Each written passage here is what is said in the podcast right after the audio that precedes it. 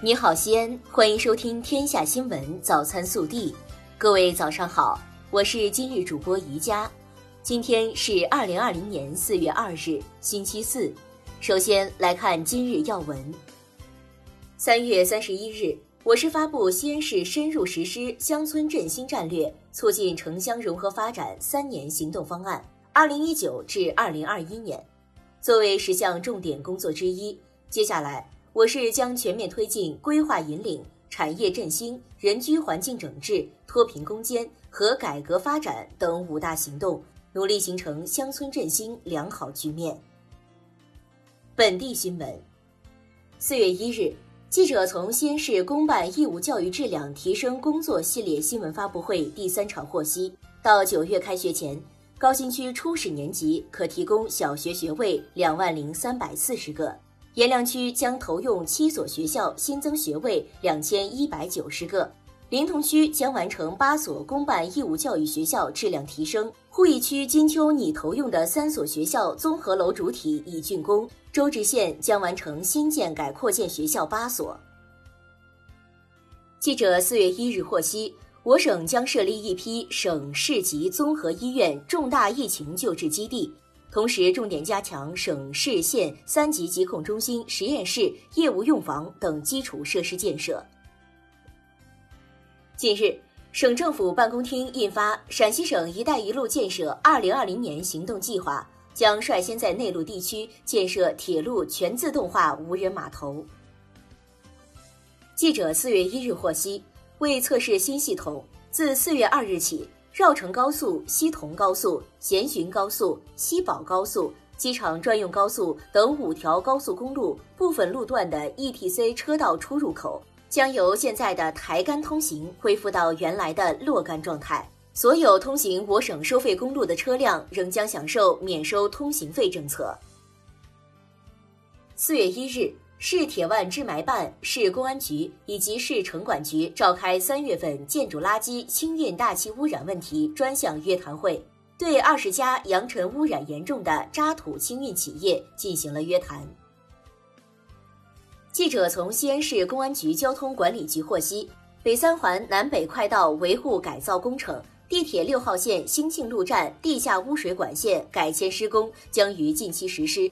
4月4日23时起，北三环南北快道以及兴庆路、咸宁路、十字溪口这2处路段将进行围挡施工。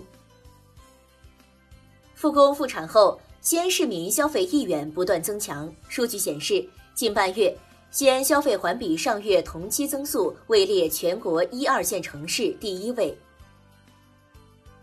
记者昨日获悉，第14届全国运动会、第11届全国残运会及第8届特奥会志愿者招募工作方案正式公布，计划招募14运会赛会志愿者 1.5 万名，残特奥会赛会志愿者1万名，城市志愿者8万名，社会志愿者20万名。针对市民反映4价及9价 HPV 疫苗预约难的问题，4月1日，记者从省疾控中心获悉，该中心正在协调预约平台，将服务器扩容。下一步，4价、9价疫苗供应量将在原基础上增加2倍以上，缓解预约难现状。国内新闻，外交部发言人华春莹1日说，考虑到当前英国疫情形势以及当地留学生面临的各种困难，外交部正在积极协调民航等部门，将于4月2日增加临时航班赴英，为确有困难的海外学子归国提供便利。财政部1日发布消息，充分发挥政府性融资担保作用，支持小微企业和三农主体融资增信，帮助企业复工复产，渡过难关。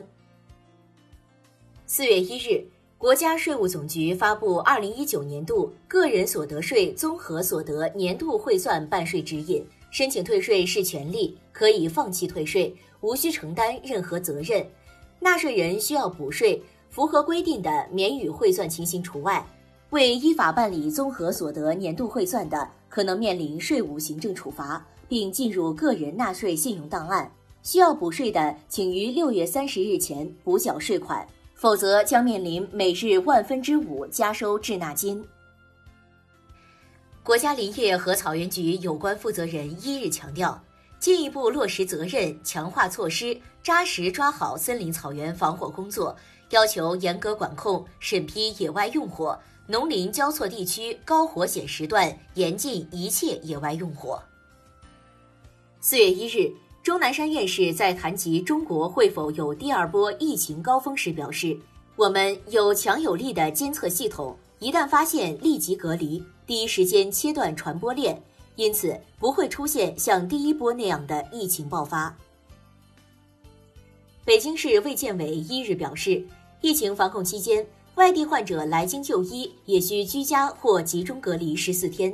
北京各医疗机构将为外地医疗机构和患者提供必要的远程会诊和医疗支持服务。据西昌发布通报，截至1日中午12时，西昌市京九乡森林火灾东县、北县、西县3个区域明火已扑灭，转入烟点和余火处置，但受风力影响，当晚19时10分，南县电池厂后山火线已向东蔓延，火线约5公里，西昌城区可见明火。中国地震台网正式测定，4月1日20时23分，在四川甘子州石渠县发生 5.6 级地震，震源深度10千米，目前暂未收到人员伤亡报告。1日发布的一份大数据报告显示，3月份随着复工复产的推进，餐饮行业供需两热，职位需求大量释放，其中送餐员3月份平均收入超过7400元。